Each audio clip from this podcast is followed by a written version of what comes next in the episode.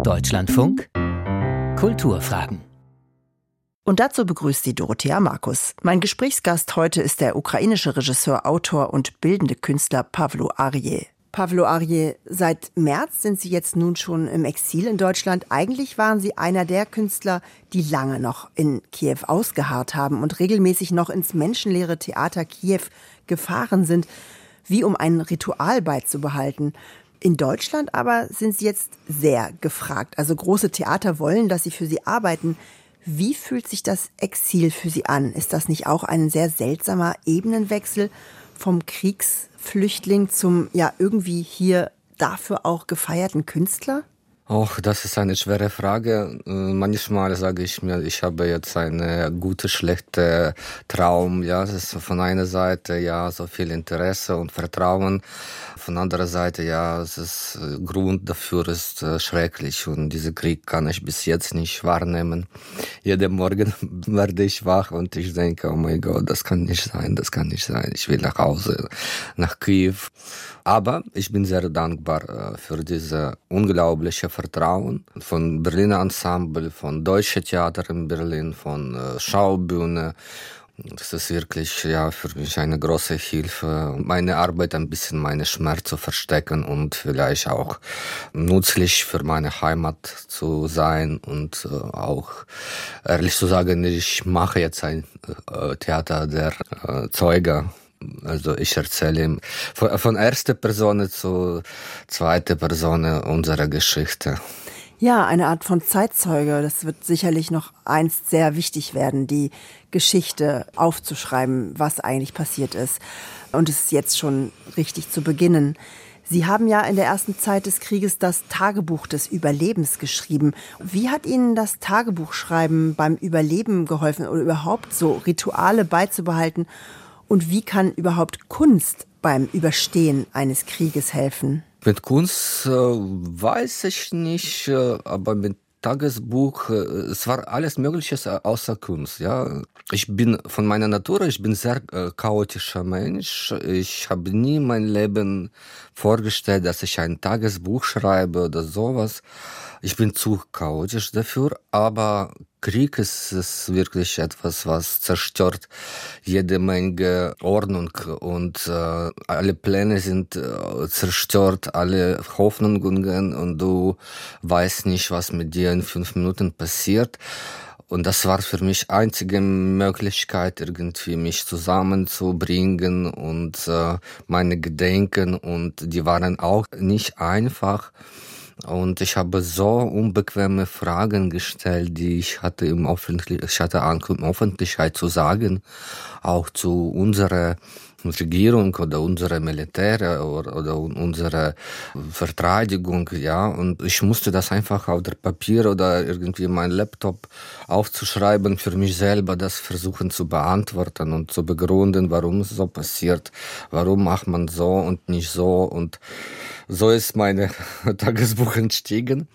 Da habe ich mir erlaubt, absolut subjektiv zu sein, also so sein, wie ich bin, ohne Versuch, jemandem gefallen zu werden oder nicht. Und jetzt wird aber doch auf eine Art Kunst daraus, denn ein Teil davon ist ja auch auf die Bühne gekommen. Ist das nicht doch etwas, das zur Identifikation einlädt? Oder warum könnte man das sonst auf die Bühne bringen?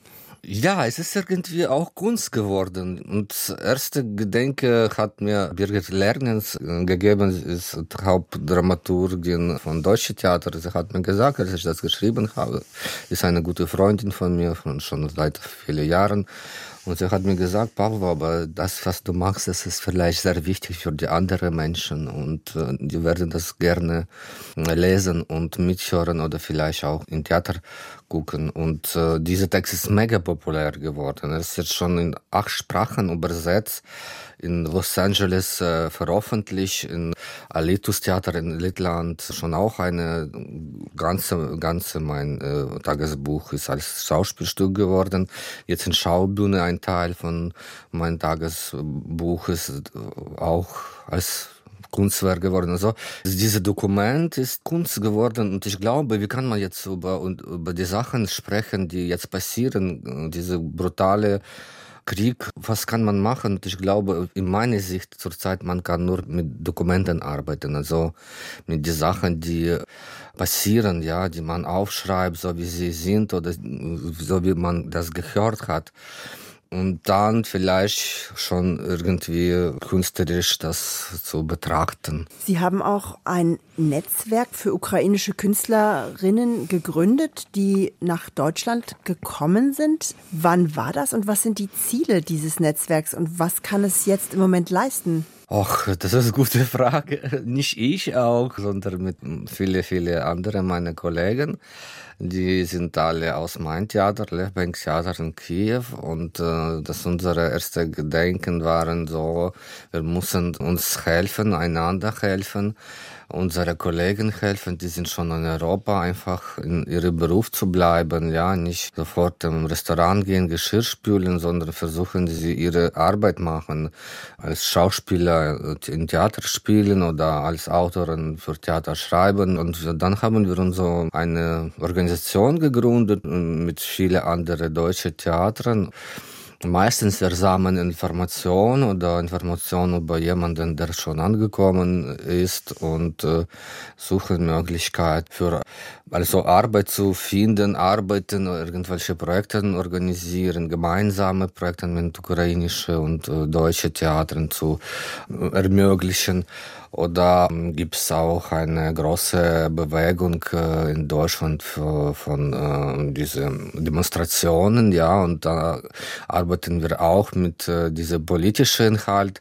Wir sind verantwortlich, was können wir auch künstlerisch äh, machen oder eine Ausstellung machen oder eine Performance, auch unsere Situationen der Ukraine zu erzählen. Und, und Sie sind so eine Art von Netzwerk und Datenbank sozusagen. Sie, Sie sammeln Projekte genau. und verbinden dann die Menschen mit den Projekten oder? Richtig, ja.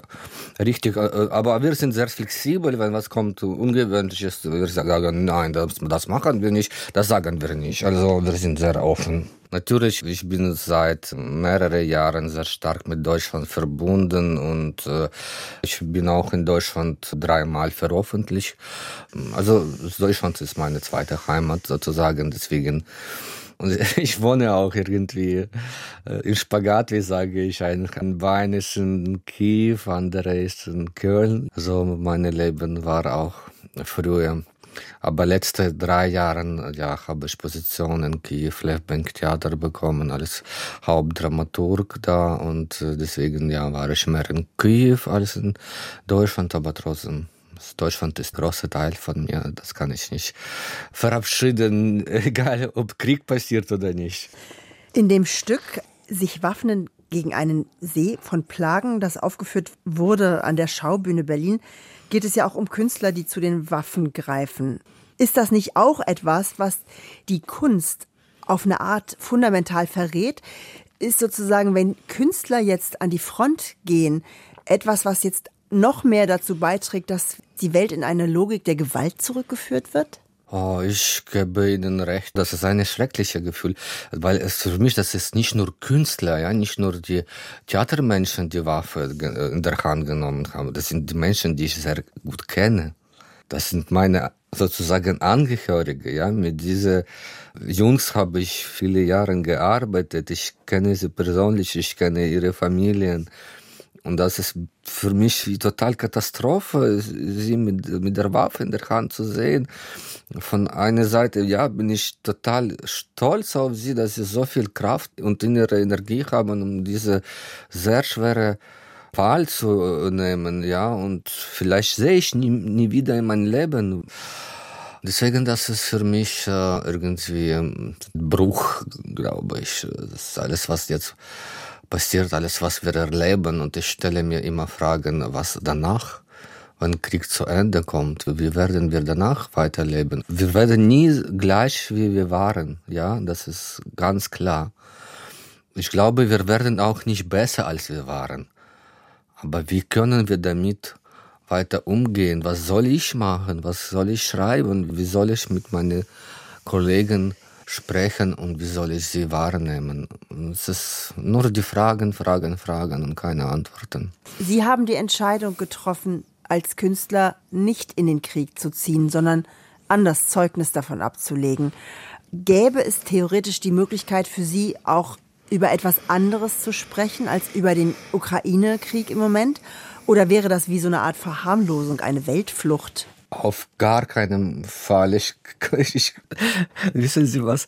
Ich stehe früh morgen an, oft um 6 Uhr morgen und äh, ich beginne meinen Tag von den Nachrichten zu hören und ich kann nicht auf, Gottes Will, ich habe freien Tag, also Gottes Will, ich nicht arbeiten gehen muss. Ich, ich kann den ganzen Tag durch Nachrichten können, äh, hören oder diese Politik, äh, Analytik, sowas, äh, die Krieg, die nimmt mich voll, ja leider. Und das ist, äh, was ich mache.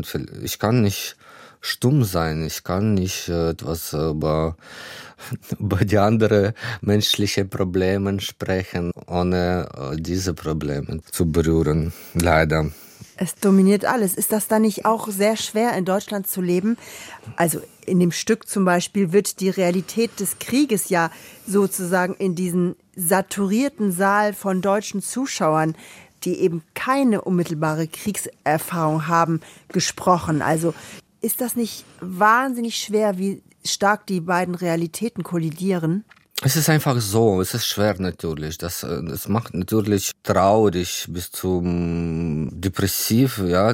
Wenn es alles zu gut hier in Berlin bei mir ist und ich äh, plötzlich zum Bahnhof gehe, ja, und dann treffe ich Zug aus Polen, der neue Portion von Flüchtlingen aus der Ukraine bringt und äh, dann bricht mein Kopf einfach. Letztes Mal, als ich da war, da waren Leute aus Severodonetsk und das war genau schon so mit meiner Welle sind Leute gekommen, die wollten, ja, äh, die, die wollten ihre Familien äh, sichern, sie waren bewusst, dass sie nach Deutschland oder weiter oder nach Polen fahren. Und die letzte, die letzte Welle, die sind kleinere, aber das sind die Menschen, die keine andere Auswahl haben. Die wollten, die waren bis zuletzt da auf, auf ihre Orte, ja, und manchmal sie können, sie kommen verletzt oder grau Hautfarbe, weil sie waren mehr als ein Monat oder äh, länger im Keller, ja, und nicht genug äh, Sonnenlicht zu bekommen. Es ist wirklich, wenn du solche Le Leute siehst, das, dann verstehst du, oh mein Gott, wie meine Realität ist unterschiedlich von die andere, vielleicht mehr wirkliche Realität von diesen Menschen. Und äh, das, das macht einfach kaputt ab, ab und zu. Wie gehen Sie damit um? Wenn ich kann, dann schlafe ich oder ich versuche jemandem zu helfen. Ich äh, fahre zu meiner Mama, um sie zu helfen, mehr mit sie zu bleiben und um sie zu kümmern. Also, um nicht verrückt zu werden, äh, du musst jemandem helfen, natürlich. Äh, egal wie. Also, das auch ein paar gute Worte bei jemandem telefonieren, das ist auch sehr große Hilfe für, für beide Seiten. Und du brauchst das auch, äh, um einfach zu bestätigen, dass du da bist und dass du wichtig bist, dass du etwas doch machen kannst. Nicht zu viel, aber doch. Ja. Ukrainisch sprachen nur die Dörfler ein anständiger Mensch wuchs in der UdSSR mit russischer Klassik auf. Moskau, da klang immer Stolz mit, heißt es in diesem Stück, sich waffnend in einem Meer aus Plagen. Und daraus spricht so eine Sehnsucht, eine einstige, vergangene Sehnsucht nach Moskau und nach der russischen Kultur. Wird sich dieses Verhältnis, das ja auch von Inspiration oder vielleicht auch von Respekt getragen wurde, irgendwann wiederherstellen lassen? Das ist auch eine sehr lustige Ding, weil äh, das äh, sagen die beiden Schauspieler aus der Ukraine, die da spielen. Das ist ihre, ja, ihre eigene Erlebnisse. Und sie beide kommen aus Dorf. Und für mich, das klingt total dorflich. Ich bin ein Millionenmensch, äh, Bewohner Stadt äh, geboren. Und für mich, das war immer cool, auf Ukrainisch zu sprechen, obwohl ich in russischer Schule war. Also, äh, große Auswahl hatte ich nicht, aber für mich, das war immer cool, Ukrainisch zu sprechen, wirklich. Und mein Opa, er war Professor in Moskau. Trotzdem hat mit alle seine Kinder auf Ukrainisch gesprochen. Und äh, das war ein Narrativ, der hat versucht, diese äh, ja, sowjetische Macht anzusetzen auf die Leute, die waren äh, irgendwie schwach mit ihrer Position oder unsicher und wollten ja auf jeden Fall aus Dorf irgendwie raus und gute Karriere machen. Aber für mich, das war nie cool, ja. Moskau, ich habe viele Freunde in Moskau, hatte gehabt, jetzt, jetzt nicht mehr. Die melden sich einfach nicht bei mir, also die ja. fragen nicht, ob ich noch lebe oder nicht. Ähm, für mich war, das war nicht so mm, wichtig. Ich habe immer Gefühl, dass ukrainische Kultur ist äh, auch sehr interessant und nicht besser und nicht schlechter als russische oder irgendwelche andere Kultur. Ich bin sehr dankbar für meine Mutter. Ich war sehr, sehr äh, in diesem Sinne sicher. Deswegen, ich bin schlechter Expert für diese Frage. Ja, aber es kommt ja in Ihrem Stück vor. Und es ist ja etwas, es ist ja eine Erzählung eines Menschen, die Sie gesammelt haben. Und äh, es ist ja auch interessant. Also, es muss ja auch nicht unbedingt ein Vergleich sein, sondern ein Respekt. Ist dieser Respekt für sehr lange Jahre und Zeit verloren? Ja, ich glaube, ja. Man kann die beste Ding in der Welt äh, in der Hand nehmen und falsch benutzen, ja. Und dann äh, werden viele, viele Menschen ihre Kinder und ihre Urkinder das hassen. Ja, und wenn man nimmt russische Klassiker wie Pushkin oder andere und benutzt für die Propaganda und für die Ersetzung von anderen Kulturen. Ja, was war das, diese Narrativ von sowjetischen Zeiten oder jetzt, äh, was in Mariupol hat passiert? Vielleicht haben Sie gesehen, diese Foto. Was haben Sie, äh, die Okkupanten sind nach Mariupol gekommen und sie haben riesig große Banner mit Pushkin Porträt da aufgehängt. Erste, was haben sie da gemacht? Das ist ein Ersatz, ja, für, es gibt keine ukrainische Kultur, es gibt eine Kultur nicht mehr, es gab, ja, wie Putin sagt, es gab keine Ukraine, hat Lenin ausgedacht, voll verrückt. Putin ist, vielleicht hat sehr schlecht in der Schule gelernt oder keine Ahnung und jetzt hat er seine eigene Geschichte, Historie ausgedacht und er denkt, dass er großer Historiker ist, aber nur in seinem kranke Kopf. Aber ja, was macht jetzt auch russische Okkupation, Administration, Administration? Ja, die bringen sofort die Banners mit Pushkin oder Gogol oder irgendwelche Denkmäler aus Plastik. Also das ist auch lächerlich. Aber das machen sie und sie versuchen sofort, ja, ersetzen, einfach ersetzen. Natürlich, dieses Vertrauen äh, ist weg. Ich habe von meinen polnischen Kollegen gehört, in den 90er, als vor zehn Jahren haben sie einfach eine Pause gemacht mit äh, guter oder schlechter russischer Kultur. Einfach zehn, äh, zehn Jahren Pause, um äh, ein bisschen um sich selber glauben zu können, ja, ein bisschen sozusagen eigene Fleisch auf eigene Knochen äh, ansetzen. Und dann könnte man schon äh, weiter mit äh, russischer Kultur äh, machen. Ich weiß nicht, wie das bei uns wird, aber ich glaube, das wird lange Zeit leider äh, so. Empfinden Sie das auch so, dass man in anderen Ländern so damit umgehen müsste? Was ist mit den vielen Tschechows, die auf deutschen Bühnen gespielt werden und Dostojewskis?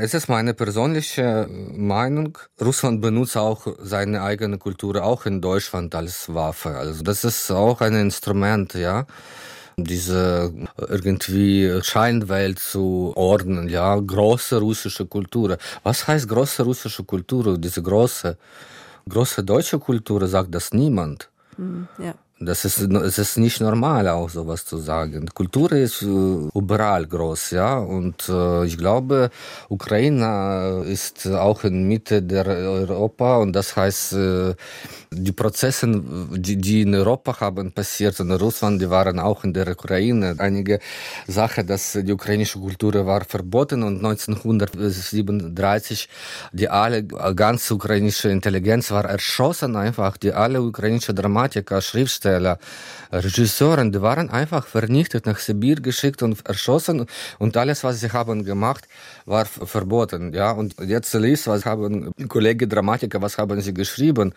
Ich denke, oh mein Gott, Emanzipation fragen, das alles war da, das, wir haben alles zusammen gemacht mit ganz Europa und äh, diese ganze Bewegungen waren da drin. Es, wir sind einfach rausgezogen aus der Kunstgeschichte, äh, Europas Kunstgeschichte, äh, brutal rausgezogen. Äh, aber wir wollen jetzt zurück, ja, und äh, die ganze diese schwarze Loche möchten wir auch gerne schließen. Wir haben was zu zeigen und wir haben was zu erzählen. Ja, ich verschwöre, ich verschwöre das, dass es wirklich so ist. Mit großer Qualität, mit wirklich äh, unglaublich schönen Dingen. In dem Stück, um da nochmal darauf zurückzukommen, gibt es auch sehr extreme Passagen und Momente, wenn zum Beispiel aus diesen russischen, absolut barbarischen Telefonanrufen zitiert wird.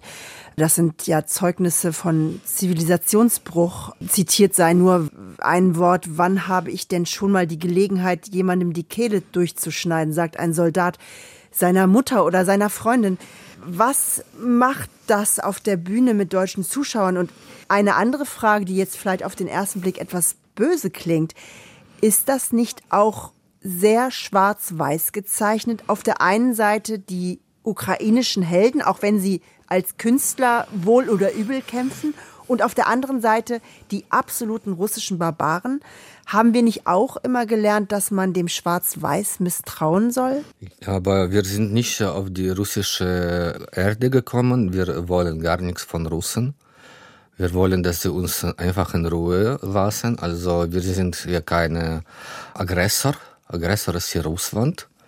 Wir wollen keinen Genozid gegen russische Volk machen. Russen, sie wollen Genozid gegen Ukraine machen. Dafür sie sind angekommen. Und diese, diese Abschnitte von Gespräche, die machen uns auch irgendwie, uns absolut Wahnsinn, weil es ist unglaublich, was diese Menschen sagen und wie sie sprechen darüber. Das ist für uns einfach unglaublich. Und äh, deswegen Reaktion ist genau vielleicht so wie bei deutschen Zuschauern. Und äh, wir versuchen einfach zu schreien und zu zeugen, was diese Leute wollen mit uns machen, warum sie sind zu uns gekommen, welche Gedenken und mit welchen Pläne. Sie betrachten uns als nicht Menschen. Ja. Ich muss auch sagen, von meinem Blutinhalt, ich bin 25 Prozent Russe, ja. Ich kann kein Nationalist sein oder irgendwas, ja. Aber diese ganze russische Propaganda, sie hat aus der Ukraine Untermensch gemacht. Wir sind keine Menschen in ihren Augen. Frau äh, sagt seinem Mann, ja, vergewalt die ukrainische Frauen, aber erzähl das mir nicht, ja. Ich denke, wie kann das sein? Das kann man nicht über die anderen Menschen so sprechen mit seinen Familien. Das, das wollen wir zeugen. Was, es ist keine Krieg da, wo, wenn man sagt, ja, Putin hat Angst von NATO, das ist einfach Lüge. Sie, sie wollen einfach uns vernichten und so brutal und so, als wir Kakerlaken sind, nicht Menschen. Es ist wirklich sehr schwer zu begreifen, dass diese Form von Entmenschlichung immer noch möglich ist, äh, mitten im 21. Jahrhundert nachdem wir wohl vielleicht gedacht haben, dass das nach dem Zweiten Weltkrieg überwunden sei. In ihrem Stück heißt es am Ende sehr pessimistisch, ich sehe diese wunderbare Welt, die es für mich nie wieder geben wird. Wird es nach dem Krieg wieder eine andere Welt geben für Sie, ganz persönlich? Sehr schwere Frage. Ich frage mich immer, was werde ich nach dem Krieg machen. Und ehrlich zu sagen, ich frage mich oft, ob ich weiter Theater machen will. Wie soll dieses Theater in Zukunft aussehen? Welche Themen soll dieses Theater sprechen? Vielleicht werde ich ein Koch oder anderer Beruf. Aber natürlich kommt andere Welt. Ob diese Welt besser wird, weiß ich nicht. Also für Ukraine auf jeden Fall. Der Krieg macht niemand besser. Das schwöre ich. Wir werden schlimmer. Alles hängt ab davon, wie, wie können wir damit umgehen. Wie können wir mit dieser schlechten Erfahrung weiterleben und nicht aufeinander projizieren oder auf die anderen Menschen. Und natürlich, die Russen, die verschwinden auch nicht, die, äh, auch wenn sie Krieg verlieren. Sie bleiben trotzdem da und Russland bleibt da und irgendwann müssen wir auch unsere neue Dialog starten, ja, und wie, ja, das ist große Frage. Sagt der ukrainische Autor und Theaterregisseur Pavlo Arje. In diesen Kulturfragen habe ich mit ihm darüber gesprochen, welche Rolle Kunst und Künstler im Angriffskrieg Russlands gegen die Ukraine spielen können und ganz allgemein im Krieg. Ich bin Dorothea Markus. Das Gespräch wurde Mitte September aufgezeichnet. Hier folgt anschließend Kultur heute. Ich bedanke mich für Ihr Interesse.